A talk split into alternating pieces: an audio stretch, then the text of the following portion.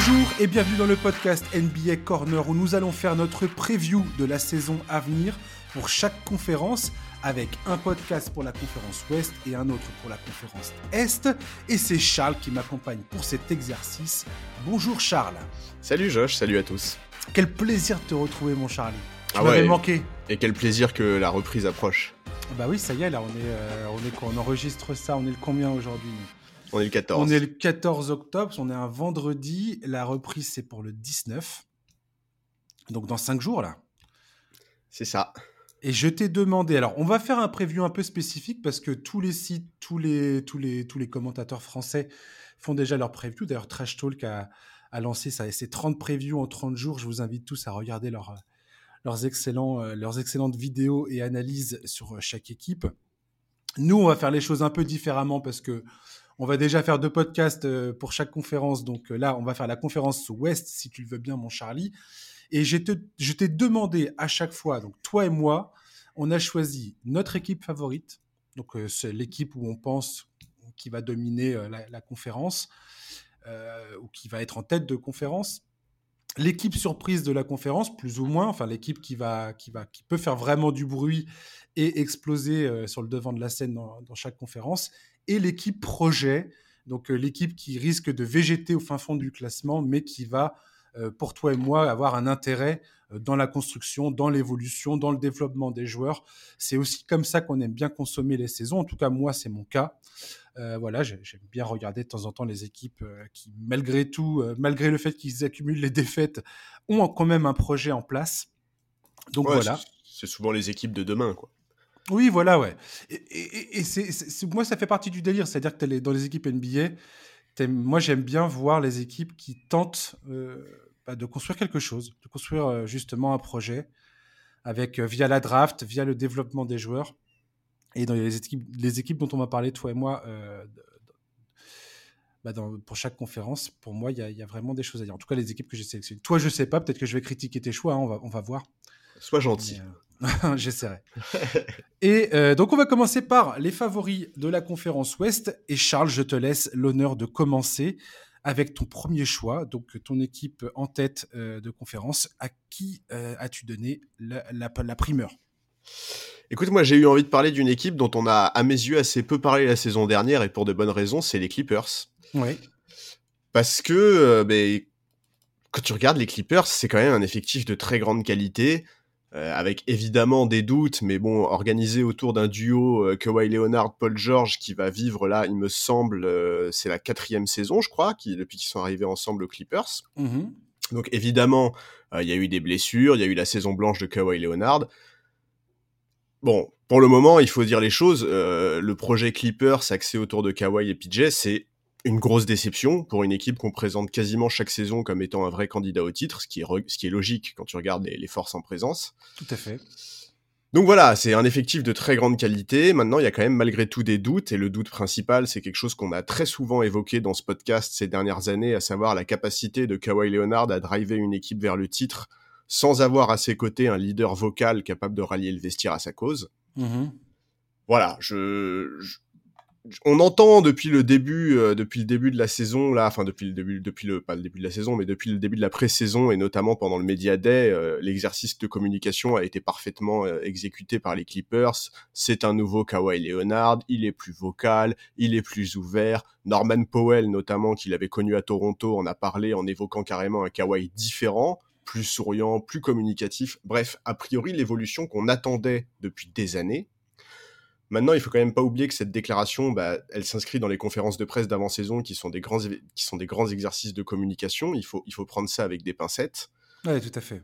Il faut, il faut pas s'enflammer. Mais c'est vrai que pour le moment, moi, ce que j'ai entendu m'a vraiment plu. On a un Paul George qui assume totalement le fait d'être le, le lieutenant de Kawhi Leonard, qui a pris les devants avec une communication qui est assez, assez apaisée. En apparence, tout ça a l'air d'être très serein. Bref, sur le papier, tout va bien pour la franchise. Il y a un bel effectif un coach certes assez critiqué mais expérimenté qui sait gagner, qui a déjà gagné. Donc voilà, j'ai des attentes, j'ai des attentes, j'ai des doutes aussi, évidemment. Euh, on sait que, par exemple, l'effectif est un peu léger à l'intérieur, ou, notamment au poste de pivot, où euh, Zubac, dont on connaît les limites, est un peu seul.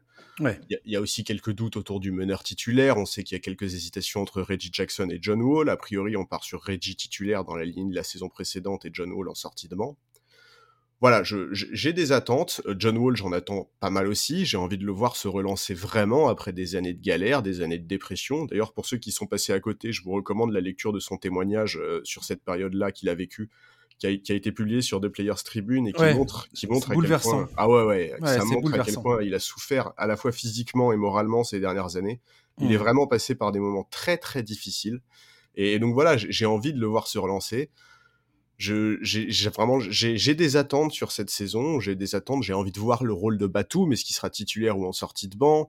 Euh, j'ai envie de voir euh, comment comment Tyron Lou va répondre aux, problèmes qu'il y a à l'intérieur. On sait que euh, il a du matériel sur les autres postes et on sait très bien que Tyron Lou n'hésite pas parfois à tenter des 5 sans vrai pivot, un espèce de small ball avec que des ailiers très longs, hyper polyvalents et ça il y a que ça quasiment dans l'effectif des Clippers. Mm. La, profondeur de banc est assez impressionnante du bah côté des Clippers. Je, rappelle un petit peu l'effectif. Hein. Tu as, Paul, donc as Paul George, Kawhi Leonard en tête de gondole, bien évidemment. Il y a toujours Marcus Morris. Euh, effectivement, tu as Norman Powell, Luke Kennard, Terrence Mann, Robert Covington. Tu as un espèce de, de, mix entre de la défense, du shooting, euh, un peu des deux.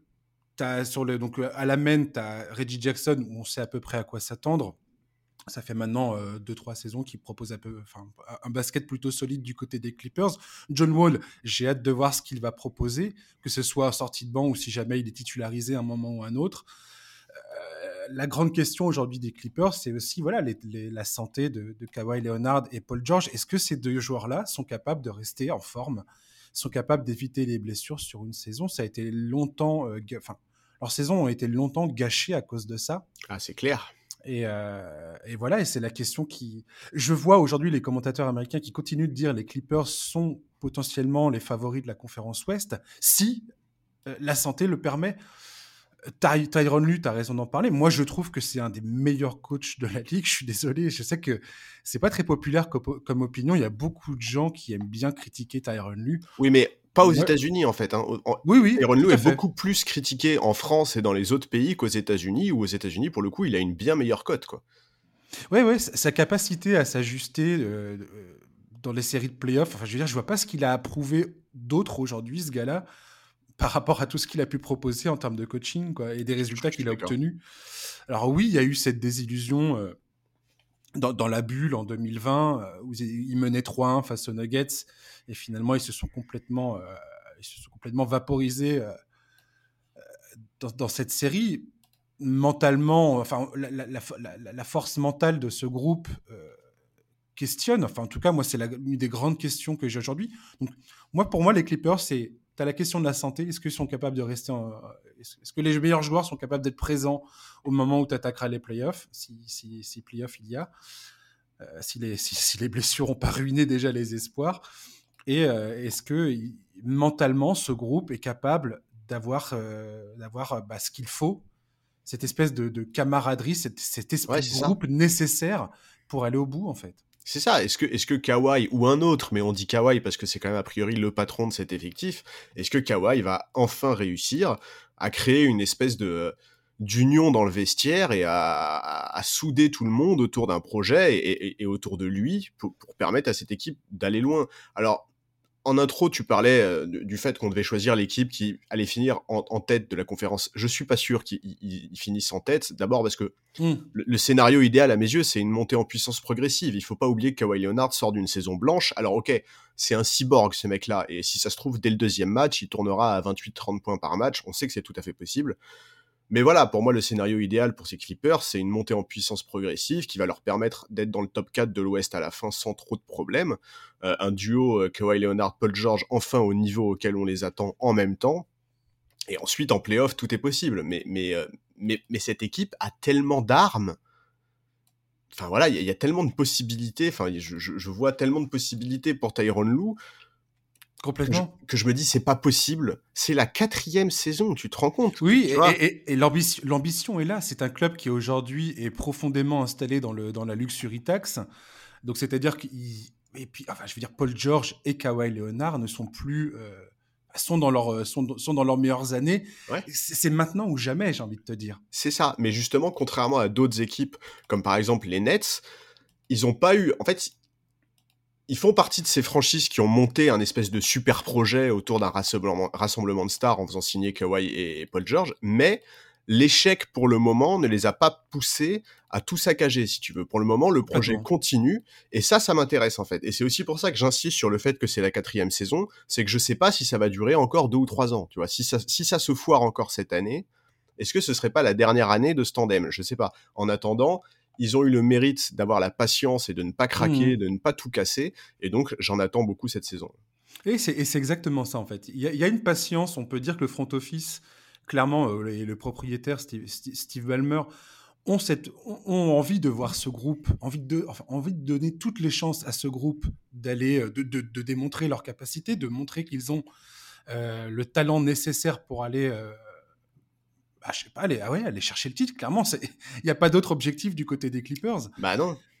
Euh, maintenant, qu'est-ce que, enfin, est-ce que, est-ce que Kawhi Leonard et Paul George, est-ce que cette espèce de, de, de, de d'assemblage de déliés est capable d'aller au bout? Comme tu disais tout à l'heure, tu as, Ivan Zubac derrière, euh, à l'intérieur. Est-ce que comment comment Tyron Lue va réussir à tourner avec euh, avec avec tous ces avec cet effectif et à faire en sorte de, bah, de l'installer dans, dans une dynamique où tu te dis, où tu regardes les Clippers jouer, où tu te dis, bah ouais, effectivement, ça, ça peut clairement aller au titre, quoi.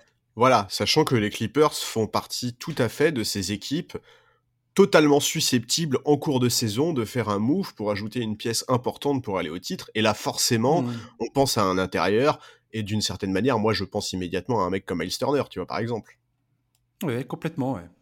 Ça, ça serait un coup, euh, ça serait un coup de gil. Alors, Miles Turner, ce que j'aime bien, c'est que c'est le joueur qui aujourd'hui est quasiment dans toutes les conversations. J'ai l'impression qu'Indiana est vraiment euh, une équipe qui va avoir un rôle, euh, qui potentiellement a un rôle déterminant dans le, dans le marché, sur le marché des transferts jusqu'à la date limite des transferts en février.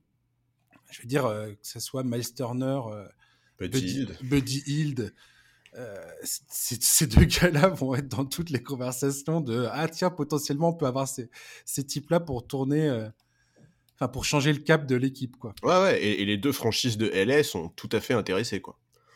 Ouais complètement ouais.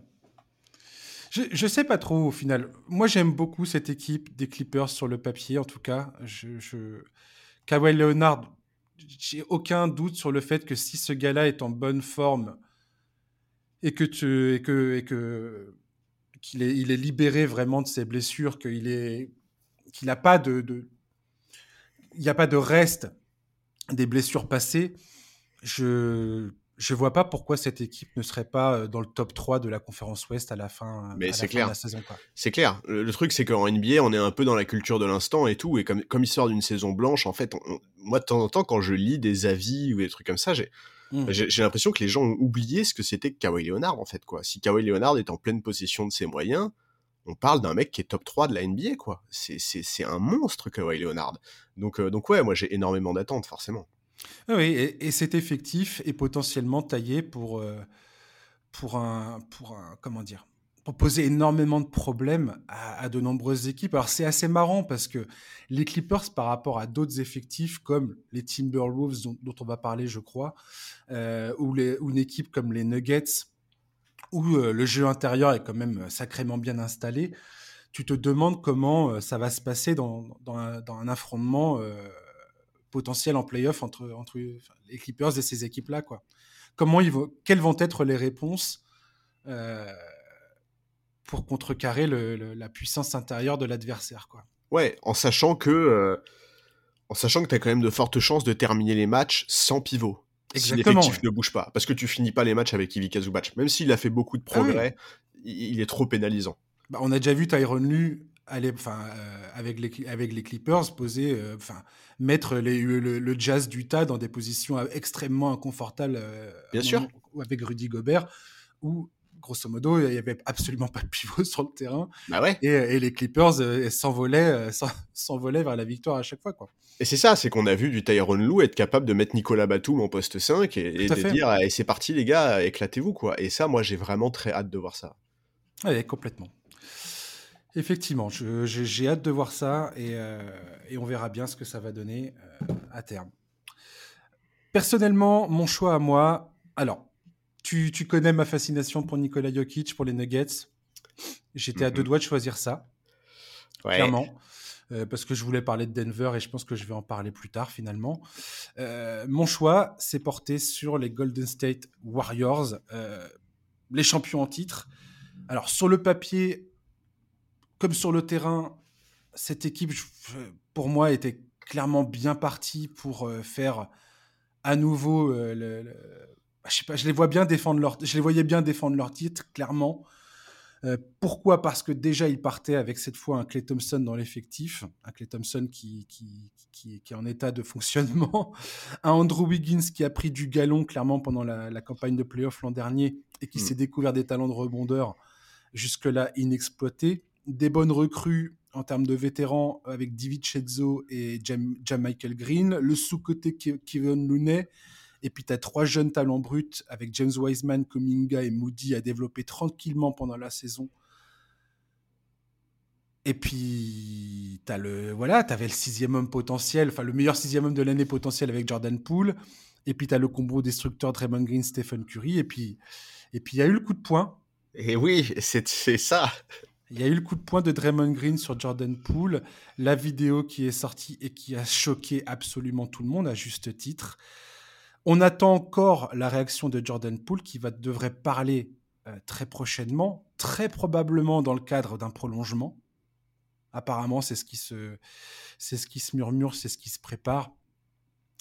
Euh, donc j'ai hâte d'entendre ce qu'il va dire. On en saura plus à ce moment-là sur son état d'esprit pour moi, le choix des Warriors, on peut critiquer le choix des Warriors en termes de euh, la suspension, elle est minime. Là, là, apparemment, Draymond Green va jouer le dernier match de, pré-saison face à Denver.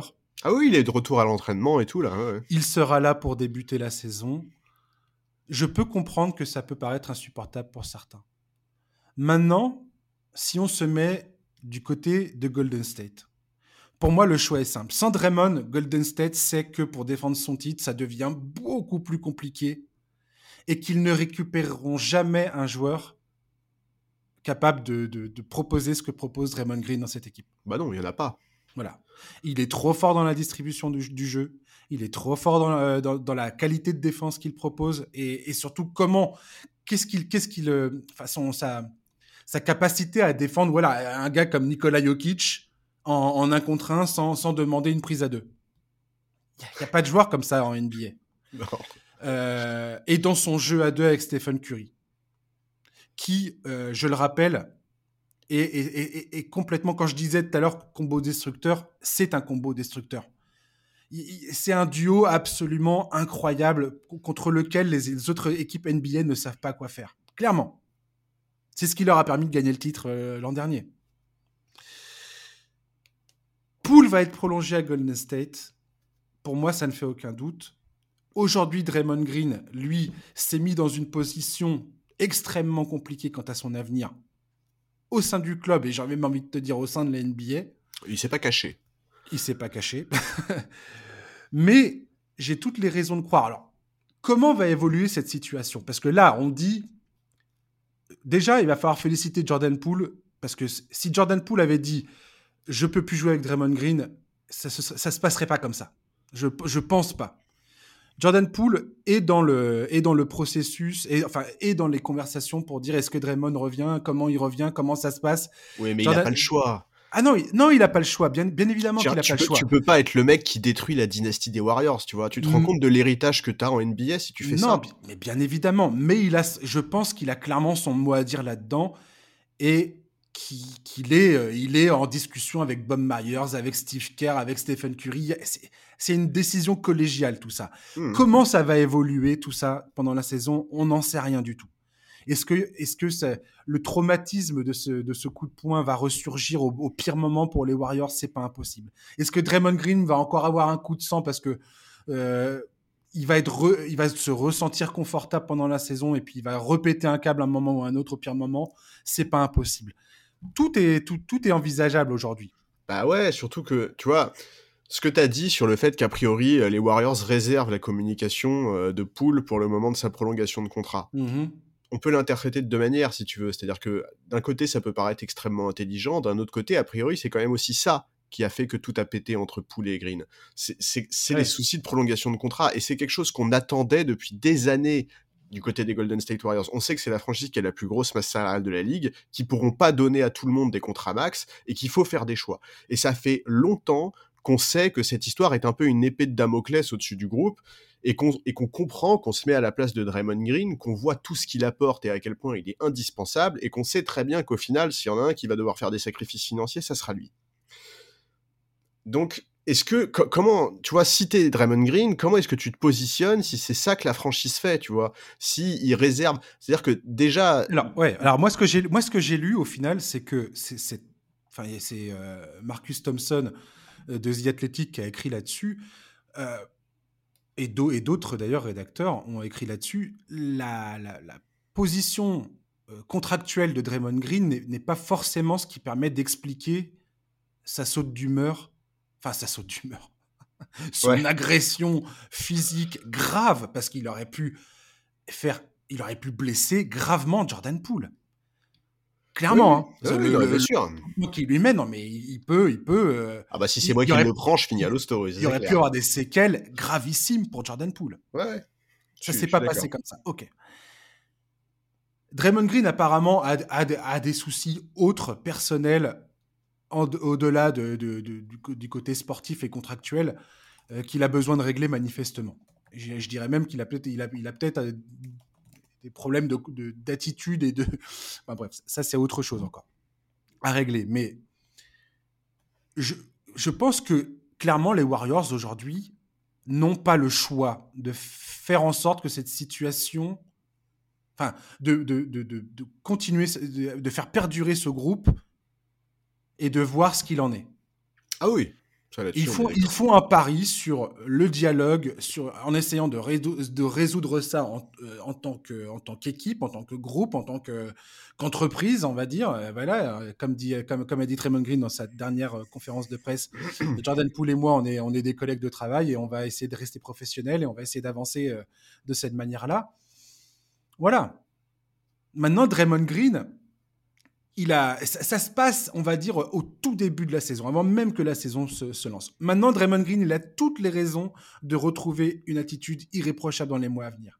Il a toutes les raisons d'essayer de faire en sorte de montrer son meilleur visage pendant toute la saison, parce que là, il a une année de contrat. L'été prochain, il a une option joueur à, faire jouer éventuellement. Il va arriver à un âge et il a montré certaines difficultés sur le terrain où euh, les Warriors, quelque part, bah, ça leur facilite la tâche, j'ai envie de te dire. Ils se disent, bon, bah, euh, tu, finis ton contrat avec nous, puis potentiellement, tu vas, on va pas, on va pas pouvoir te re-signer parce que financièrement, on pourra plus le faire. Draymond Green, apparemment, c'est pareil, il y a de nombreuses rumeurs qu'il l'annonce du côté. Il aimerait bien jouer du côté des Lakers euh, à un moment ou un autre. Oui, mais les Lakers ne fileront pas un contrat max non plus, quoi. Bien évidemment. Aujourd'hui, Draymond Green, il doit convaincre sa propre équipe et toutes les autres équipes de la NBA de, lui filer un contrat pour finir, pour finir sa, carrière. Bah Qui va lui filer ça aujourd'hui? La question se pose. Et quelque part, j'ai envie de te dire, j'ai pas envie de me montrer euh, optimiste dans un, voilà, dans, dans un contexte où il s'est passé cet acte absolument gravissime. Mais j'ai envie, j'ai envie de vous dire que euh, c'est peut-être le. Enfin, l'attitude de Draymond Green va euh, peut, être exemplaire pour toute la suite de la saison et ça peut potentiellement aider les Warriors à aller de l'avant, quoi. Et à être euh, et à être dangereux. Oui, non, mais c'est vrai. Alors ça, je comprends ce que tu veux dire. Effectivement, je, comprends l'idée de dire, euh, bah, il vaut mieux qu'il ait pété un plomb maintenant, euh, que, sa que, sa suspension ait été avant le début de la saison, et qu'en fait, ils se prennent un tel coup de pression qu'effectivement, là, ils se disent... Et, effectivement, comme je disais tout à l'heure, il s'est pas caché du tout hein, dans sa conférence de presse. Il a dit qu'il avait échoué en tant qu'homme, en tant que joueur. Enfin voilà, il a eu des termes assez lourds, et j'ai aucun C'est classique de Draymond Green. De... Oui, voilà, exactement. C'est le pro du mea culpa, Draymond Green. Et oui, c'est ça. Il passe un peu son temps à s'excuser quelque il part. Il passe son temps à s'excuser, à dire ouais, j'ai pas bien réagi, machin, tout ça.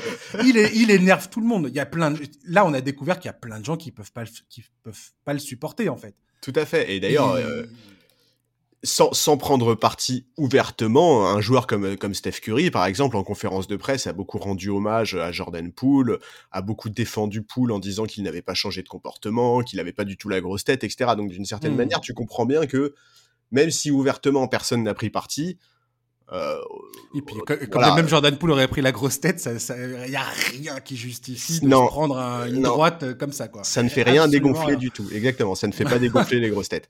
Mais bon, voilà, écoute, moi, ce qui, ce qui me rassure quelque part, c'est Steve Kerr en fait, quoi. Hmm. C'est un coach qui est remarquablement intelligent. Il est connu pour être brillant en termes de management de joueurs. Euh, depuis qu'il est coach, il a quand même eu à gérer des sacrés égaux. Voilà, c'est est-ce que lui et son staff vont pouvoir aplanir les différents et arrondir les angles pour que tout ça n'ait pas de conséquences sportives? Je pense que oui, je pense sincèrement qu'ils en sont capables. Maintenant, voilà, j'ai, quand même, quelques doutes sur Draymond Green, sur euh, la manière avec laquelle il va gérer tout ça, sur, sur la frustration qu'il pourrait ressentir euh, en cas effectivement d'annonce prolongation euh, de poule. à voir comment ça va se passer. Après, d'un point de vue purement sportif, si on met ça de côté, bah effectivement, comme tu l'as dit en introduction, euh, quand tu as commencé à parler des Warriors, euh, cet, effectif est assez impressionnant. Il y, a, énormément de force, il y a énormément de qualité, il y a des jeunes dont Ils sont meilleurs que l'an dernier. Ils sont meilleurs que la saison passée, clairement. Bah, ils ont quand même perdu deux mecs assez importants. Mmh.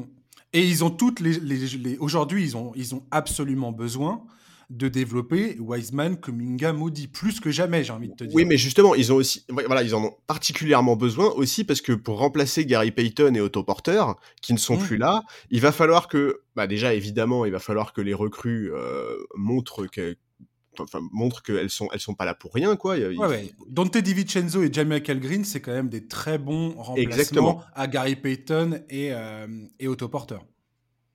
Oui, sur le papier, oui, maintenant il faut, il faut confirmer.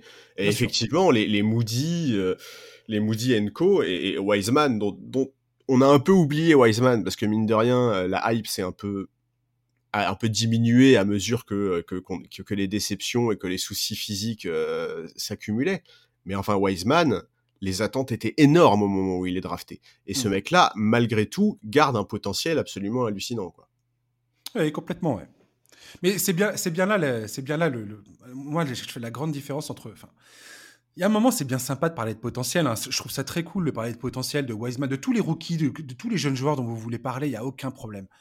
Draymond Green, on peut dire ouais, c'est euh, c'est un pauvre type. On peut le critiquer. Euh, on peut critiquer la la personne qu'il est, enfin, du moins la perception qu'on en a. Ok, pourquoi pas. Draymond Green, c'est une valeur sûre. Et ça, les Warriors le savent. Ah bah oui. Ils savent ce qu'il apporte. Et Draymond Green, qui n'est plus dans l'effectif des Warriors, les Warriors savent pertinemment que c'est que ah, c'est la merde. regagner un titre sans lui, c'est excessif. Ça sera excessivement plus dur, voire impossible. Bah en tout cas, il faudra construire l'effectif différemment, quoi. Voilà. Ça c'est sûr. Draymond Green est un mec qui peut potentiellement gagner le titre de meilleur défenseur de l'année euh, chaque saison où il est en forme et où il joue et il se donne à 100%. Quoi. Hmm. Et il offre des, des, des, des, qualités dans le jeu, dans la lecture du jeu, dans la façon qu'il a de se déplacer, de se placer, de, de, de, de tout faire sur un terrain. Ah, même, si, même si l'an dernier, on, on, a vu parfois euh, Draymond Green passer complètement à côté de certains matchs, être, être euh, l'ombre de lui-même, clairement, et on se dit, oh là là, il est en train de toucher le... Il, il est en train de passer euh, le mauvais cap, en fait, Draymond Green. Il, est en train de devenir un joueur où... bah, il est plus capable de, prendre un tir, il est, il est, plus capable de mettre un lay-up bientôt. Ok, mais euh, n'empêche que à partir du moment où il retrouve un peu de sa, de, de sa, de sa, de sa verve, euh, les, les, Warriors ont gagné, ont gagné les deux matchs suivants et ont remporté le titre NBA. Qu'est-ce que, qu'est-ce que vous voulez de plus? Non, mais en plus, qu'est-ce que, vous voulez de plus? Un joueur comme ça, tu, tu, voilà, aussi, aussi, euh, aussi grave que ça puisse être, et, on, et je cherche pas à justifier quoi que ce soit de son acte. Euh, voilà. Mais je suis désolé. Les Warriors savent très bien que tu ne peux pas euh, te séparer d'un mec comme ça en disant, ah, vas-y, il a donné un coup de poing, on, le vire, quoi. Non.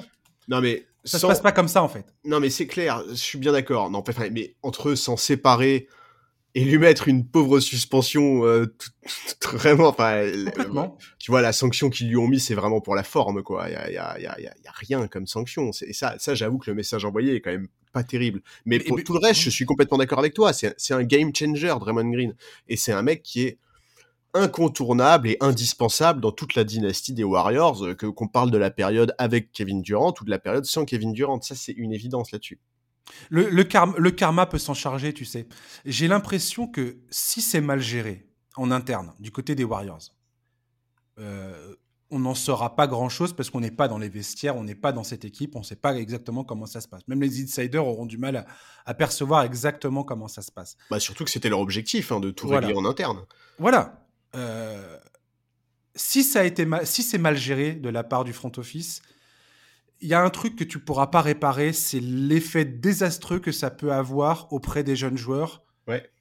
et, auprès des autres joueurs qui vont se dire mais attends mais euh, le gars euh, vient de, péter une droite dans la tête de Jordan Poole alors que Jordan Poole a démontré par A plus B euh, ses qualités, sa force de travail. Jordan Poole, comme l'a dit Steve Kerr, c'est un mec qui se prend une, il se prend une droite en pleine tête pendant une heure. après ça, il est en train de bosser sur son tir, en train de bosser sur ses moves. ouais, ouais, c'est génial. Euh, Jordan Poole, et je pense que les Warriors, si demain, si, à la fin de la saison ils gagnent le titre, tu peux, tu peux, tu peux construire une, une statue de Jordan Poole, quoi. Merci Jordan Poole, parce que ce gars-là, s'il arrive à passer outre tout ça et à participer à la cohésion de ce vestiaire, de par son comportement, de par son attitude, de par sa capacité à pardonner à Draymond Green et à, autoriser le, le, monde entier à voir que bah, j'arrive à passer outre franchement, pour son âge, à son, âge, mais respect ultime. Ah ouais, non, je suis d'accord.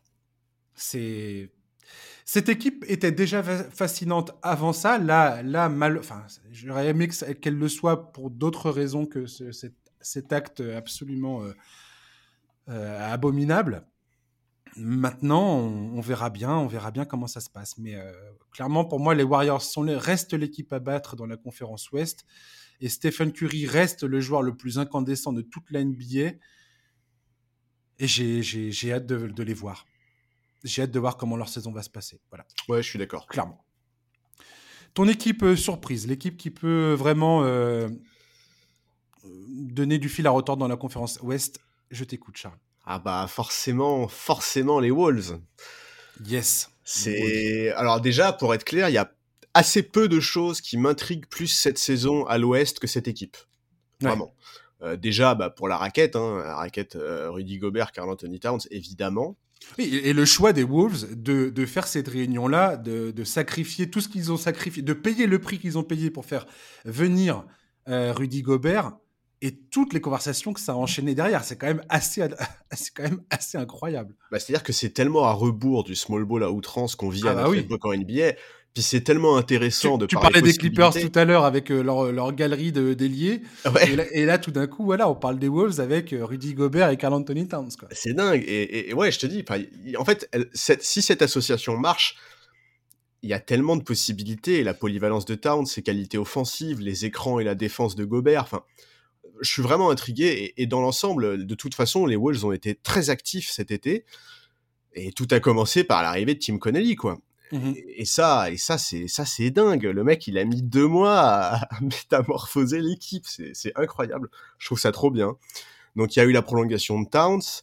Euh, il y a eu la prolongation aussi de Torian Prince. Ouais. Euh, je suis, écoute, je suis vraiment, j'ai tellement hâte en fait de voir ce que ça va donner je, je, je, trouve ça génial, vraiment. Je, je, suis halluciné par ce que Connelly a fait. Il, a annoncé direct qu'il voulait résoudre les soucis défensifs qui étaient nombreux sur ce qu'on avait constaté la saison dernière. Euh, il avait évoqué la protection de cercle de Towns, etc. Bim, dans la foulée, Rudy Gobert qui t'a envoyé une masse de pics de draft absolument colossale et qui a fait débat évidemment. Mais aujourd'hui, les Wolves, ils s'en foutent en fait des pics de draft. Ils sont là pour gagner, ils sont là pour progresser et récupèrent un des meilleurs défenseurs de la ligue sans vider leur roster, sans sacrifier de joueurs importants. Je trouve que c'est excellent. Ils ont signé des role-players que je trouve intéressants, les Kyle Anderson, les Bryn Forbes, etc. C'est intéressant, ça s'est shooté, ça donne un ensemble que je trouve vraiment intrigant. Tout à fait. Beaucoup d'attentes, évidemment, euh, sur Anthony Edwards. Ce mec-là s'est imposé la saison dernière comme étant une des sensations de la ligue dès sa deuxième saison. Il a un potentiel pour permettre à sa franchise de viser plus haut, un jeu ultra spectaculaire. Ouais. Alors lui, c'est pareil, il a fait parler de lui pour les mauvaises raisons euh, cet été avec des propos clair. Euh, complètement scandaleux. Voilà. Euh, maintenant, Anthony Edwards, effectivement, tout le monde a... Avant, avant ça, tout le monde disait que le gars a bossé comme un taré pendant l'intersaison, Hmm. qu'il était vraiment très impressionnant. Historiquement, les joueurs de troisième année, souvent, euh, en tout cas, il y a plusieurs exemples comme ça en NBA, la troisième année peut être vraiment une l'année de où, ce- où ces joueurs-là viennent taper à la porte de, qui ils vont être pour la suite de leur carrière. Et Anthony Edwards, effectivement, tu as raison, il est absolument fascinant de voir son évolution, de voir ce que la présence de Rudy Gobert va changer pour lui. Euh, en termes de- de- d'espace, en termes d'attaque, en termes de parce que ça peut être à la fois euh, bénéfique et, euh, et- Exactement. et, et- et- et ça peut être également euh, problématique, notamment dans son, dans son jeu en pénétration, parce que la présence de Rudy Gobert dans la raquette peut, euh, comment dire, venir, euh, venir combler certains espaces qui étaient là auparavant. Ouais. Maintenant, effectivement, le, le- le coach a les moyens, il, peut adapter son effectif. Là, aujourd'hui, il a un roster qui est extrêmement adaptable et il peut s'adapter à tout type de jeu. Moi, c'est ça que j'aime bien, en fait. C'est que, tu vois, contrairement à certains effectifs où euh, tu peux, il y a clairement des gros points faibles que tu peux pointer du doigt. Aujourd'hui, j'ai l'impression que les Wolves peuvent vraiment jouer n'importe quel type de, basket face à n'importe quel euh, adversaire. Voilà. Pour moi, les deux joueurs les plus intéressants de cet effectif, que j'ai hâte de voir, euh, dont j'ai hâte de voir l'évolution et, et, et- et comment, avec l'arrivée de, de Rudy Gobert, leur, leur jeu va, va, va changer, évoluer et comment ils vont, ils vont se greffer dans tout ça, c'est D'Angelo Russell. Qui, qui, qui, qui prend quand même cher. Excusez-moi, hein, mais en playoff l'an dernier, c'était loin d'être au niveau. Et j'ai hâte de voir ce que ça va donner. Parce qu'il il, il- enfin, il a, il, a, il a des éclairs de génie. Il a des capacités. Tu sens qu'il a des capacités qu'il en a sous le pied, mais ça a du mal à se concrétiser encore et toujours. Et j'aimerais bien voir ce joueur si. Est-ce qu'il va rester euh, dans cet entre-deux permanent et puis plutôt une déception qu'autre chose? Ou est-ce qu'il va être capable de passer euh, le- un- Est-ce qu'il va être capable de, de, bah, voilà, de matcher son potentiel qu'on voit depuis son entrée en NBA Et le deuxième gars, et après je te laisse parler, c'est Jaden McDaniels, qui pour moi est un élément clé de cet effectif, ne serait-ce que par sa défense. Et si ce gars-là arrive vraiment à développer un jeu offensif à peu près correct, attention, quoi. Ça peut vraiment faire. euh, ça peut être un game, un game changer du côté des Wolves. Je suis, je suis complètement d'accord. Et effectivement, tu as évoqué D'Angelo Russell. Moi, effectivement, je voulais en parler aussi parce que je, je me demande en fait dans quelle mesure D'Angelo Russell va profiter de la présence de Gobert. Chris Finch, en fait, en conférence de presse, a expliqué qu'il aimait fonctionner avec des pairs, des duos. Et il Mm. a évoqué, il a nommé euh, clairement le duo Towns-Edward et le duo Russell-Gobert. Et on connaît les, les, les qualités de D'Angelo Russell sur pick and roll avec Rudy Gobert, il peut s'éclater. On se souvient qu'en 2019, dans ce qui était peut-être sa meilleure saison en NBA, quand il a été All-Star, il avait profité à fond de Jarrett Allen. Tout à fait. Donc, donc voilà, moi, moi j'a- j'attends, j'attends de voir ce que ça peut changer pour lui, parce qu'effectivement, tu l'as dit, D'Angelo Russell, on reste quand même beaucoup, beaucoup sur notre fin. Il y a énormément de frustration. ce, ce joueur a tellement de qualité, on, on- Tout à fait. Il, il doit pouvoir proposer mieux.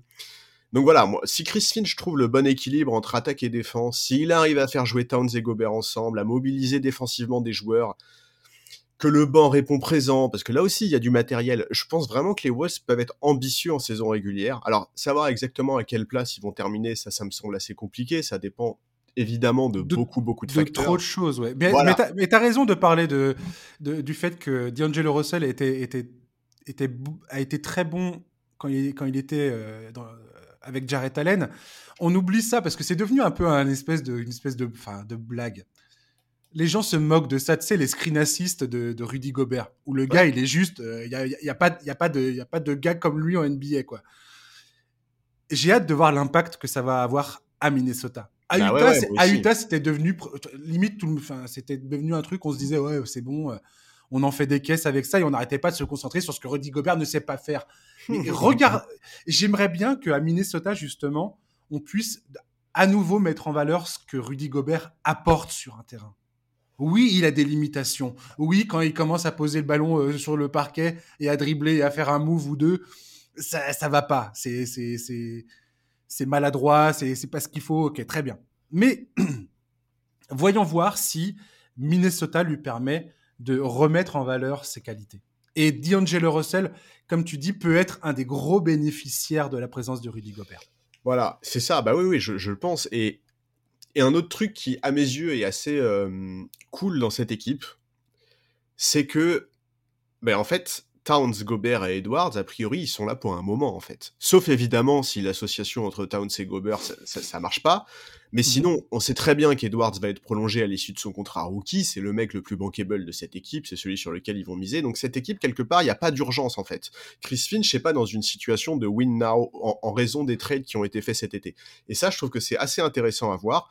Et c'est aussi pour ça que pour moi cette saison, ça doit être celle d'une montée en régime en fait, un peu un peu comme ce qu'on disait euh, ce qu'on disait plus tôt sur les Clippers qui doivent profiter de la saison régulière pour monter en régime pour les playoffs. Là, les Wolves en fait, ils peuvent se servir de toute la saison pour monter en régime pour mm. le futur proche parce que Carl Anthony Towns euh, il a été prolongé, euh, il a un contrat qui court jusqu'en, je sais même plus, je crois que c'est 2027 ou 2028.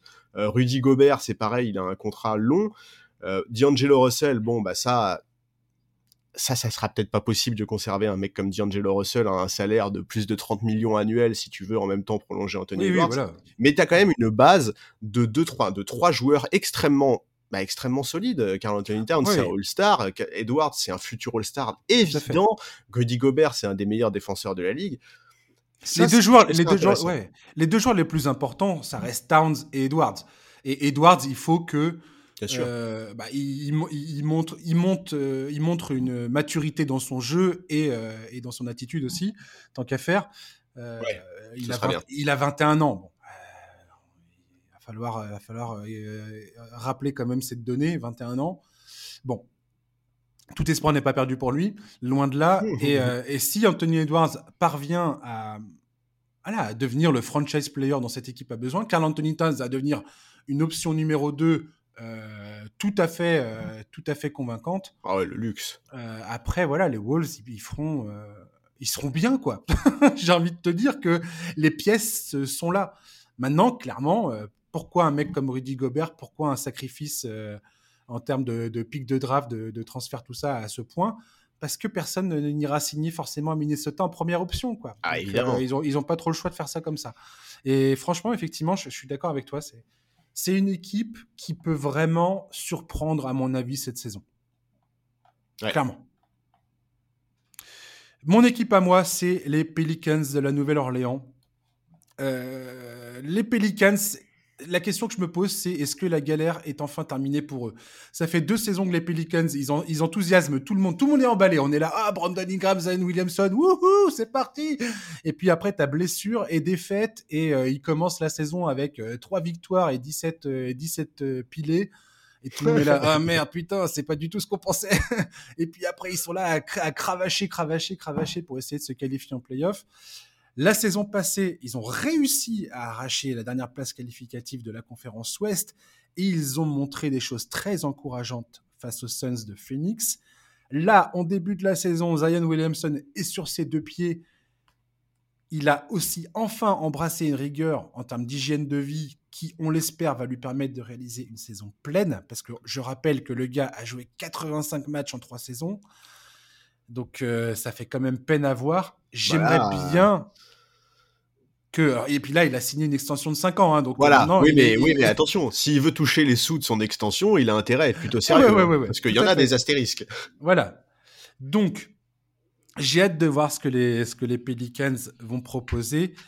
Cette équipe mise énormément sur un trio qui est CJ McCollum Brandon Ingram Zion Williamson clairement c'est le choix qu'ils viennent de faire en termes de contrat, tout ça.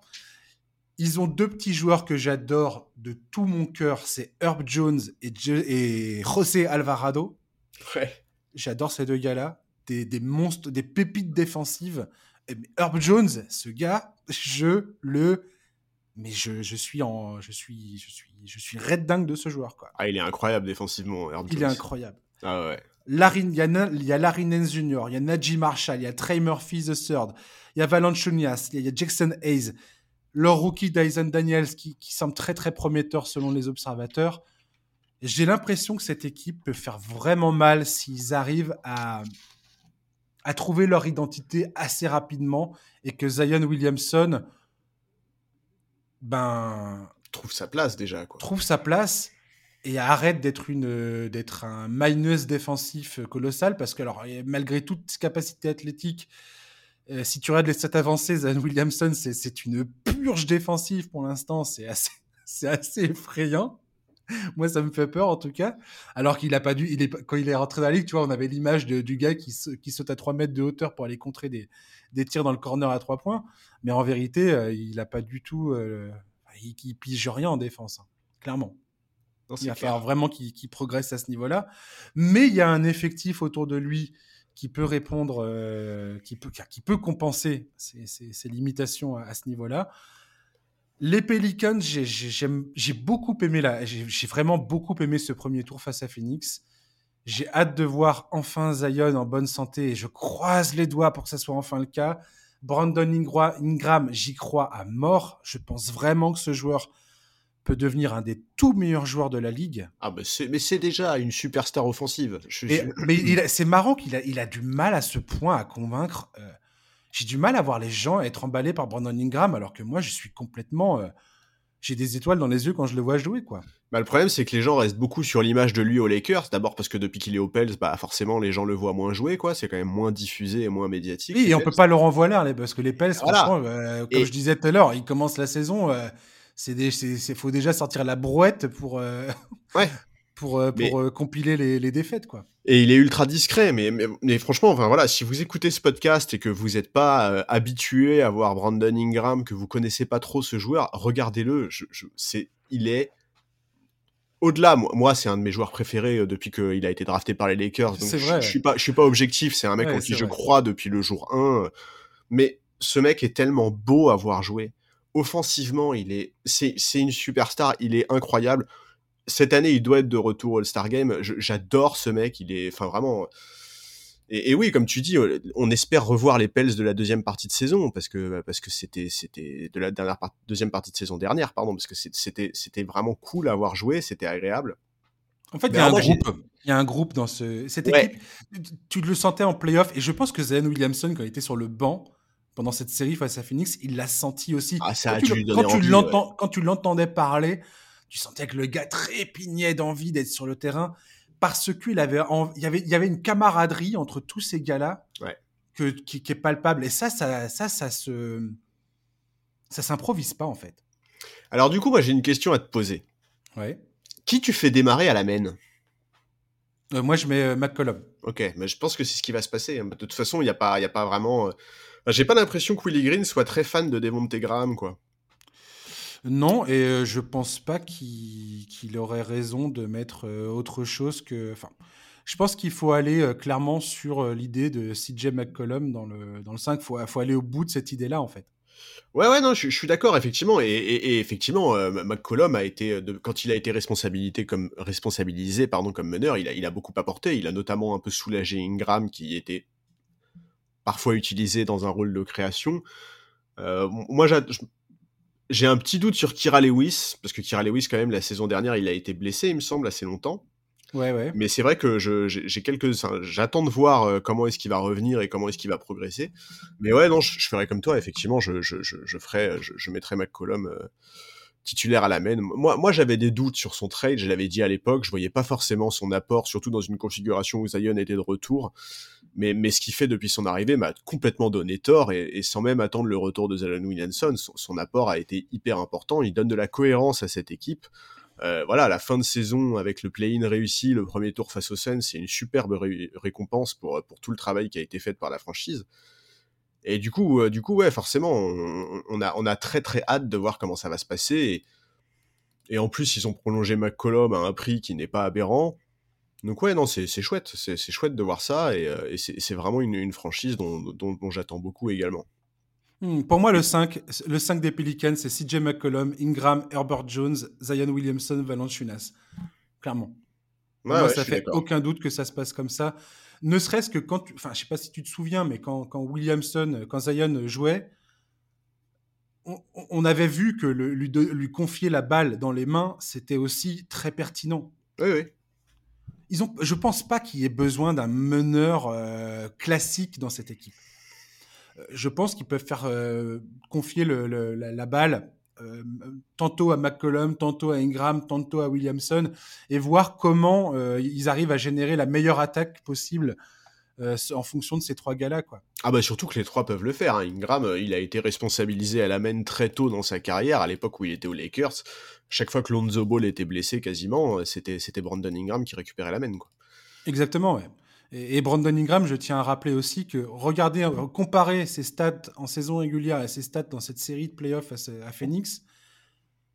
Euh, il y a, y, a, y, a une, y a, une hausse en termes de production sur le terrain. Il, il passe de 22,7 euh, points en moyenne à 27,9. Ouais. Euh, c'est plus de 6 rebonds et plus de 6 passes décisives. Quoi. Ouais, et puis il shoot il, à Il est à 27, euh. il, a, il est à 28, 6-6. Quoi. Ouais, 40% à 3 points. Voilà. Non, non, mais, non, mais... Ce, ce mec-là, laisse tomber. Quoi. Ah non, mais aimer Brandon Ingram, ce mec-là le mérite. Ce mec-là est magnifique. C'est vraiment, j'adore ce type. Quoi. Et, on l'oublie parce que ça fait quand même longtemps hein, qu'il est dans la ligue, euh, Brandon Ingram. Là, ça va être sa sixième saison, il me semble, ou sa mmh. septième même peut-être. Attends. Ouais, ça va être sa septième saison. Le mec n'a que 24 ans ou 25. Là, il doit avoir 25. Ouais. Et, l'autre grosse, l'autre grosse question pour les Pelicans, et je terminerai là-dessus euh, sur, sur, euh, sur New Orleans, c'est Jonas Valanciunas. Est-ce que Jonas Valanciunas et Zion Williamson sur le même terrain, euh, dans, le 5 tous les deux, est-ce que ça a du sens ou pas? J'ai hâte de savoir quels vont être les, les, avantages et les inconvénients de cette paire euh, à l'intérieur. Et est-ce que, est que, est que David Griffin va devoir, à un moment ou à un autre, songer à changer, à changer ça quoi? Ouais, sachant que sur le banc, tu as aussi des mecs comme Jackson Ace euh, oui, et t'as Larry Nance Junior. Larry Nance, exactement. Qui, peut être là. Larry Nance, va falloir qu'il soit en, bonne santé lui aussi à un moment ou à un autre, parce que franchement, le gars, sa carrière, c'est blessure, blessure, oui. blessure. Oui, mais tu vois, Larry Nance, il est un peu. Euh, il a ce côté euh, joueur de devoir en fait, tu vois vraiment. Oui, bien. en fait, quand il, joue, il est très fort. Voilà, c'est ça. Et il fait, il fait tout ce dont une équipe a besoin, tu vois. C'est, ça n'a rien à voir en termes de poste, mais en termes de mentalité, ça, ça évoque un peu un mec comme Josh Hart, tu vois. C'est vraiment des hmm. mecs, t'es content de les avoir dans ton effectif parce qu'ils font jamais la gueule, ils font toujours le taf dont t'as besoin, et, et c'est important d'avoir des mecs comme ça, quoi. Ouais, je suis d'accord. Maintenant, voilà, j'ai hâte de voir. Il y a encore des ajustements, je trouve, en termes d'effectifs du côté des Pelicans qui vont être intéressants en tout cas, il, y a une analyse, il va y avoir une analyse à faire jusqu'à la trade deadline sur euh, qu'est-ce qui marche, qu'est-ce, qui fonctionne, qu'est-ce qui ne fonctionne pas. Et, c'est pour ça que cette équipe, moi, va, c'est une des équipes, je pense clairement que je vais le plus regarder. Euh, voilà, en espérant que Zion Williamson soit libéré de ses problèmes de blessure, clairement. Quoi. C'est clair. C'est, épuisant et j'espère qu'on en a terminé avec ça. Ah ouais, il faut le souhaiter, ouais. Ton équipe projet du côté de la conférence Ouest, Charlie Alors, euh, moi, j'ai eu envie de parler des Spurs. Yes, les Spurs. Alors, je vais être très clair, je veux parler des Spurs parce que je vais garder un œil sur eux. Explique-nous pourquoi. Bah voilà, je, je vais, c'est pas parce que le projet m'excite, hein, c'est, c'est, je vais garder un œil pour eux. Le projet de la saison, tu veux dire, de la, oui, voilà. saison-là. Mais en fait, je, je sais pas à quoi m'attendre du côté de San Antonio. En fait, je suis sur une espèce de, de frustration où je, je comprends. En fait, a priori, c'est très clair sur le papier. Euh, la franchise, elle part sur du tanking pur et dur, quoi. Même Popovic l'a reconnu à demi-mot. Il suffit de regarder l'effectif, les moves faits récemment, et notamment celui de Dejounte Murray pour le comprendre. Mm-hmm. Sauf qu'en parallèle de ça, le même Popovic, la saison dernière, dans plusieurs interviews, il a été extrêmement clair. Il a dit quasiment mot pour mot, le tanking n'est pas dans mon ADN ni dans celui de la franchise. Pour faire progresser des joueurs, il faut se battre et jouer la gagne à chaque match. Et d'ailleurs, c'est ce qu'ils ont fait la saison dernière. C'est comme ça qu'ils ont accroché le play-in. Et, même là, dans son interview fin septembre, dans laquelle il reconnaît, euh, il a, a une espèce de petite phrase un peu ironique, tout à fait du Popovic, dans lequel il dit ah bah il faut pas miser sur nous pour jouer le titre il peut pas s'empêcher à la fin de sa tirade de dire ah mais on sait jamais quand même si on travaille très dur et tout. Et donc je sais pas quoi penser. Est-ce que vraiment Popovic est déterminé à entrer pleinement dans ce qu'on pourrait appeler la course Wembanyama, donc en gros la course pic de draft, en dépit du fait que c'est pas du tout dans son caractère? Est-ce qu'il va tenter une espèce d'entre-deux qui verrait les Spurs tenter de remporter plusieurs matchs, enfin pas mal de matchs, mais avec un effectif qui de toute façon est trop limité pour espérer autre chose qu'un lot épique Enfin voilà, c'est une vraie question pour moi, c'est une question qui est importante à mes yeux, parce que, et là je parle purement en tant que fan NBA, je, suis absolument pas fan des Spurs, je m'en fous de savoir s'ils vont avoir un autre tripique, s'ils vont aller en play c'est pas ça le problème. Mais ça me ferait tellement mal au cœur si la dernière saison de Popovic était une saison à 15 ou 20 victoires. ça, me, ça me ferait vraiment, vraiment, vraiment mal au cœur. Et, et lui, il a l'air d'être prêt à ça, parce que, encore une fois, dans une de ses interviews récentes, il a dit que en gros, le rôle de faire passer un cap au futur effectif des Spurs et donc à la franchise ça, reviendrait à son successeur, euh, que lui, en gros, il était là pour finir et puis c'était tout, quoi. mais, mais, voilà, moi, Enfin, c'est Popovic, quoi. C'est un mec, il est. Euh, bon, il y a peut-être débat avec deux, trois autres coachs, mais c'est un des tout meilleurs coachs de l'histoire de cette ligue. J'ai pas envie, j'ai pas envie que sa dernière saison, ce soit une saison dégueulasse à 15 victoires. Ouais, ça, risque de l'être malheureusement. Bah ouais, je sais. Je vois pas bien comment ça va être. Il a aussi parlé du fait qu'il il éprouvait de la joie euh, d'apprendre, euh, d'apprendre aux jeunes euh, le, comment dire, le, le, jeu quoi, le basket, oui. le, oui, la, mais science, en cherchant la science du basket, en cherchant à gagner, bien évidemment. De toute façon, je pense pas qu'il va. Je pense pas que quand, tu es, quand es Greg Popovich, t'attaques euh, attaques un match, n'importe quel match, en disant allez, euh, c'est parti, on, s'en fout si on gagne ou si on perd. La faiblesse même de l'effectif fait que euh, ils auront du mal à gagner quoi qu'il arrive. En NBA, c'est le, niveau est tel que ça va être très très compliqué avec des jeunes, avec des joueurs aussi jeunes et inexpérimentés. Oui, mais sauf que des équipes qui veulent tanker cette saison, il y en a plusieurs, si tu veux. Il y en a, il y en a pas qu'une ou deux, tu vois. Il y en a pas mal. Bien sûr. excite beaucoup de gens. Oui, mais donc si à chaque fois que tu rencontres une équipe qui veut tanker et qui elle n'hésitera pas à foutre ses starters sur le banc pendant un quart temps et demi pour s'assurer de perdre, que toi tu fais pas ça et que toi tu es dans une démarche de te battre quand même dans les matchs, tu vas les gagner ces matchs-là, tu vois. Bien sûr.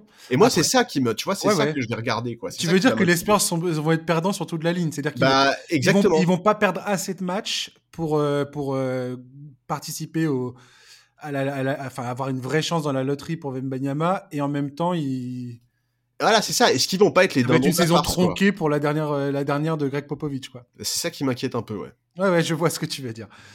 Je sais pas, je sais pas. Greg, Greg Popovich, pour moi, c'est un tel. C'est devenu, hein, parce que c'était. Il faut se remémorer quand même que Popovich, quand il arrive sur le banc des Spurs, les premières saisons, c'était pas, c'était pas la joie, quoi. Ah, c'était pas l'éclate, non. Il a fallu attendre un bon moment avant qu'on dise Ah, Greg Popovich, un des meilleurs coachs de l'histoire de la NBA.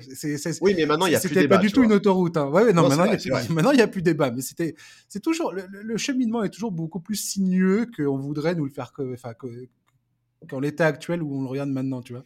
Oui, là, mais, il a pas une euh, carrière à la Nick Nurse où il est champion dès sa première saison. Hein. Ça, c'est clair, ça c'est clair et net. Voilà, mais après voilà, les, Spurs effectivement, moi, j'aime beaucoup le, j'aime beaucoup certains joueurs des Spurs. J'adore David Vassell. Ah ouais. Je, je surkiffe Keldon Johnson. J'adore ce joueur-là. J'ai hâte de voir comment les Trey Jones, les euh, Joshua Primo vont évoluer. Euh, bon, je, sais pas, je sais pas quoi, je sais pas quoi te dire effectivement. Les, Spurs, ça, ouais, ça reste. Pour moi, il y a toujours une chance avec les Spurs de voir du, jeu se développer, quoi, de voir du beau jeu se développer. Pas tout ah, le temps. Je suis d'accord. Mais euh, en tout cas, il y a une vraie volonté de. Ça a toujours été ça les Spurs, de, vouloir jouer le basket the right way, de la bonne façon, quoi, avec euh, du, jeu collectif, avec la bonne, avec les, les, passes, les écrans, les. Ah c'est la science du basket, quoi clairement, qui est, qui est appris là-bas. Et, euh, et on verra bien. On verra bien. Mais, en, plus, tu veux, ce qui est terrible, c'est que je suis, moi, je suis vraiment tiraillé dans cette histoire parce que d'un côté, je te dis vraiment, voir, les, voir Popovic faire une saison euh, de pur tank à 15 victoires, ça me ferait trop mal au cœur. Mais en même temps, qu'est-ce que je serais content que Wembanyama soit drafté par les Spurs, bordel. Enfin, tu vois, quel, quel, endroit génial pour se développer, quoi. Et ben, c'est ce que j'allais te dire. C'est ce que j'allais te dire concernant les Spurs. J'adorerais. J'adorerais pour Wembanyama de tomber là-dedans. Bah ouais. Et euh, de, reprendre le flambeau de Tony Parker et de. Quand tu vois Nilikina qui est drafté par les Knicks, euh, tu, tu, comprends bien que l'endroit où tu es drafté, ça compte quand même, quoi. ouais, complètement, ouais. Écoute, on verra bien, ouais. On verra bien, effectivement. Si c'est, en tout cas, si c'est la dernière saison de Popovic, euh, j'irai poser un œil sur les Spurs de temps en temps. Ah bah oui, ah bah moi rien que pour ça, même si le jeu est dégueulasse, euh, qui tank, je vais regarder du Spurs, si, au moins pour, euh, pour me dire, bah voilà, c'est la dernière saison de Popovic, c'est un mec qui a qui est tellement important depuis que moi je suis la NBA, enfin il est là depuis toujours quoi, pour, pour quelqu'un de mon âge, je veux dire. Donc c'est ouais, c'est Popovic quoi. On va regarder pour Popovic quoi qu'il arrive. Exactement. Moi, ma, mon équipe projet, c'est euh, bah, le Thunder de Casey. C'est pas, pas trop une surprise. Ça fait, ça fait longtemps que j'en parle. Enfin, j'en parle beaucoup ces derniers temps parce que sur les deux dernières saisons, le Thunder, ils accumulent les défaites et les pics de draft. Euh, et quelque part, c'est assez étonnant parce qu'ils ont beau d'avoir plein les poches, les pics de draft. Il n'y a pas, enfin, il y a pas tant que ça de joueurs sélectionnés ces dernières années, notamment au premier tour, qui ont réussi vraiment à confirmer euh, qu'ils peuvent être des joueurs incontournables dans la rotation de Marc Degnaud. en tout cas, c'est mon sentiment personnel. Euh, alors, ils ont, un, ils ont un socle encourageant avec Che Alexander, qui est actuellement blessé, mais qui devrait pas logiquement manquer le début de la saison. Josh Giddy, euh, sixième choix de la draft 2021, qui, qui, a montré de très très belles choses et on a hâte de le revoir cette ah, saison. J'aime bien moi ça. Ludort, qui était un joueur non drafté en 2019, qui a signé, qui, qu'ils ont signé avec, enfin, ils l'ont signé avec un two-way contract et ils viennent de lui offrir un contrat de 5 ans à 87,5 millions de dollars cet été. Très mérité. Très mérité. Ils ont sélectionné Chelton Green avec le deuxième choix. Malheureusement, il s'est blessé au pied. Il va manquer toute la saison. Et j'espère vraiment qu'il euh, retrouvera l'intégralité de ses moyens. Et Ousmane Dieng Et Ousmane Dieng, qui a montré des belles choses en pré-saison. C'était pas toujours facile, mais mais quand tu écoutes Gilgios Alexander, il en, il en parle avec beaucoup d'enthousiasme. Ouais. J'ai vu des, des, observateurs américains qui étaient euh, tout à fait euh, pas emballés par ce mec-là. Moi, franchement, quand je vois des, des passages en pré-saison, je trouve qu'il a des, il démontre, il démontre des belles choses sur le terrain. Maintenant, de là à devenir un, devenir un joueur de rotation NBA, c'est excessivement compliqué. Il faut bien, bien comprendre ça. Il faut bien comprendre ça. C'est très très dur. Il s'est passé très cher. Deux choses du côté du Thunder pendant l'intersaison, qui ne, qui ne, des, mecs qui ne qui vont pas porter un maillot du Thunder, mais qui vont être pour moi euh, très importants dans l'avenir du club pour aider Sam Presti. C'est Vince Roseman des Sixers qui est, de, qui est venu gérer leur département scouting et identification des, des jeunes talents. Et ils ont également, euh, tu parlais des Spurs tout à l'heure, ils ont fait venir Chip Engelland des Spurs, ouais. chose spécialisée dans la mécanique de tir, connue pour avoir développé des joueurs comme Kawhi Leonard et Tony Parker, du moins développer leur tir. et, aujourd'hui, le Thunder voilà, mise énormément sur le développement de leur talent.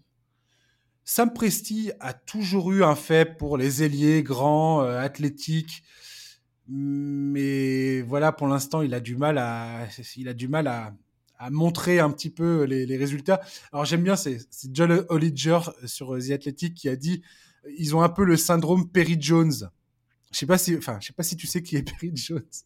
Perry Jones the Third, qui, a qui était un espèce de délié qui, ressemblait à un gars qui avait tout, tu vois, athlétiquement, qui avait tout en main, tu vois. Ouais. On a l'impression que ça pouvait être un très bon défenseur, un très bon shooter, puis finalement qui a, qui a, disparu, euh, qui a disparu du, du radar, quoi qui est plus qui est plus en NBA, enfin voilà, qui, qui, complètement qui s'est complètement évaporé depuis. Quoi.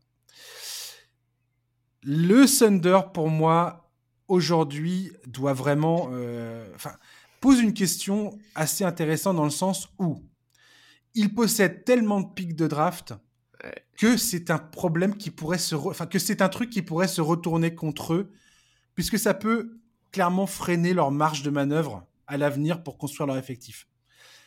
Pour moi, la question aujourd'hui, c'est identifier quels joueurs exactement ils vont garder.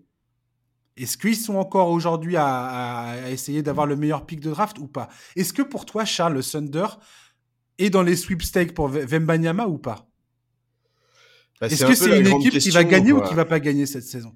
En fait, c'est la question. En fait, c'est surtout gagner ou pas. La question, c'est plus chercher à gagner ou pas, quoi. Et effectivement, moi, c'est vrai que ça m'embête un peu quand je lis que le Thunder euh, veut Wembanyama. Enfin, pas qui veut, mais qui, qui, font partie des candidats. Moi, je suis désolé, il y a quand même du matériel dans cette équipe, quoi. Et, et avec bah Guidet, Shai Gilgius, Lugendort, si tu te dis, euh, mon objectif, c'est d'être un autre pick alors que t'as ça, bah, je trouve que je trouve que c'est pas enfin j'ai du mal à comprendre en fait quoi. Pour moi c'est sans Chet Holmgren elle va où il va où cet effectif? Mais attends avec Chet Holmgren il va où? Enfin tu vois c'est pas comme si aujourd'hui saison 1 de Chet Holmgren il allait il allait métamorphoser l'effectif enfin, non mais non mais avec Chet Holmgren tu peux avoir tu peux avoir euh, une, une, une, certaine ambition alors euh, qu'il va falloir mesurer clairement. Mais tu peux te dire bon allez on on se prend des claques dans la, dans la tronche, mais on avance avec ce groupe et on essaie vraiment de voir ce qu'on a, quoi. Moi, je pense que dès aujourd'hui, déjà aujourd'hui, tu dois avancer avec ce groupe. Tu dois servir de cette saison qui, malgré tout, va rester une, pas une saison de transition, mais c'est pas une saison où tu vas pouvoir être ambitieux. Déjà parce que, évidemment, Holmgren est blessé et même sans ça, de toute façon, c'était un rookie. Mais également parce que, ben, en fait, il va falloir que tu te serves de cette saison pour faire le tri en fait, voir quels sont les joueurs sur lesquels tu vas compter à l'avenir et tes milliards de pics de draft, mais rien ne t'oblige à les utiliser pour drafter. Tu peux tout à fait les utiliser comme assets pour monter des trades par exemple. Ils ont quatre premiers tours de draft en 2024. Bah ouais. Il y, a un moment où pour faire venir quand tu fais rentrer des gens dans ton effectif, tu es obligé d'en virer. Tu es obligé de tu as un nombre limité de joueurs dans ton effectif. Et il y a un moment où le Thunder va se retrouver dans une position assez incongrue où si, enfin, si tu n'arrives pas à identifier qui est valable, qui, qui mérite de, rester ou pas dans ton effectif, c'est problématique, quoi. Mais évidemment, évidemment, et, c'est ça en fait, c'est avoir tous ces pics de draft là, ça te sert aussi à pouvoir à pouvoir monter des trades avec les joueurs dont tu te rends compte qui fitent pas forcément avec ton effectif ou qu'en termes de mentalité c'est pas forcément ça. Mais t'as quand même t'as déjà pour moi dans l'effectif des mecs qui peuvent être importants dans ton avenir quoi. Et et ouais, je, moi c'est vrai que j'aurais du mal à comprendre euh, de voir cette équipe-là tanker. Quoi. En fait, dans une équipe de bas de tableau, je trouve qu'ils ont des problèmes de riches, le Thunder. Mais ouais, grave. ils ont, euh, ils ont 36 000 euh, pics de draft. Et en même temps, tu as envie de dire, mais, mais pourquoi faire? Mais pourquoi faire? Ouais, et puis ils ont des joueurs. Tu vas où? c'est montré quoi C'est quoi ton, c'est quoi ton projet? Même Che Gilgius Alexander aujourd'hui, alors il dit qu'il est là, qu'il est, il est, d'accord avec le projet, que quand il a signé, il savait pourquoi il signait et ainsi de suite. Ok, pas de problème. Chegidius Alexander peut tout à fait demain devenir une potentielle monnaie d'échange euh, si euh, le, club va pas dans la bonne direction ou si bah, c'est clair. Ça, ça, il faut le garder en tête aussi. Et, quoi. et, Alexander plus un ou deux premiers tours de draft, c'est un, un package qui peut intéresser pas mal d'équipes, quoi. Mm-hmm. Tu vois, donc, donc ouais, c'est elle est fascinante cette équipe. Elle est fascinante. parce que mais en plus quand tu la quand tu compares l'effectif par exemple avec celui des Spurs dont on parlait juste avant, mais pas photo quoi. Mais non, mais il y a, pas photo. Il y a des talents potentiels du côté du Thunder qui sont, euh, enfin, tu vois, un mec comme Che Gilgius Alexander ou Josh Giddy, c'est clairement des, des talents euh, où pour moi ça fait pas trop de doute que ces gars-là vont devenir des, enfin, sont Che Gilgius Alexander est pour moi déjà un joueur qui compte en NBA quoi. Bah ouais, et un mec comme Lou Dort, la saison dernière, Lou Dort, c'est, je crois que c'est 17 points. Enfin voilà, c'est plus un mec... Euh, c'est plus une surprise aujourd'hui, Lou Dort, quoi. C'est un mec, hmm. on, sait qu'on compte sur lui, c'est un joueur qui est installé en NBA, quoi. Et tu disais tout à l'heure, juste avant, que c'était difficile de faire sa place dans une rotation NBA. Bah, ce mec-là, euh, ce mec-là, il a plutôt bien réussi, quoi. Ouais, complètement. C'est, elle est géniale cette équipe parce que je trouve qu'on peut la prendre de, de on peut attaquer ce club, cet effectif, euh, les assets dont il dispose, les, décisions qui sont prises par le front office. On peut attaquer ça de, tellement de différentes manières que euh, c'est limite, tu peux avoir un débat sans fin sur cette équipe. Ouais, je suis d'accord. Parce qu'elle est, il y, a un espèce de flou total sur, euh, enfin, un flou tu peux interpréter tout ce qui s'y passe de tellement de manières que euh, tu peux, tu peux tirer plein de conclusions différentes. Quoi. et, voilà. Et donc, j'ai hâte de voir ce que ça va donner concrètement. Et très, très vite, je pense qu'on va avoir. Euh, on, va, on va pouvoir voir où, où va cette équipe. Et je tiens à signaler que cette équipe, ils ont terminé 18e, 18e meilleure défense la saison passée. Ils ont terminé la saison, sur les, derniers matchs de la saison, ils étaient 8e meilleure défense de la ligue. Mm quand tu regardes l'effectif, mais c'est c'est c'est n'importe quoi en fait. Marc Degnaud, le mec, il mérite, euh, il mérite la palme d'or de la défense, quoi. Sans déconner, quoi. Je sais pas qui c'est le coordinateur défensif là-bas. J'aurais dû regarder. Je m'étais promis de regarder ça. Mais c'est, c'est, dingue. Ouais, je suis d'accord. Donc, euh, ouais, on verra, on verra ça. Merci Charles d'avoir fait le, le, preview de la conférence Ouest. C'était un plaisir. Voilà, chers auditeurs, merci d'avoir écouté euh, ce numéro du podcast consacré donc à la conférence Ouest. Si vous n'avez pas écouté, il y a un autre numéro consacré à la conférence Est avec euh, exactement la même distribution des, des, des, rôles hein, des équipes. Euh, voilà, donc vous pouvez l'écouter également. En tout cas, merci de nous avoir écoutés pour ce numéro. Et je vous dis à la semaine prochaine, à bientôt. Euh, voilà, avec un nouveau invité. Ça, sera Charles, encore, je crois, la semaine prochaine.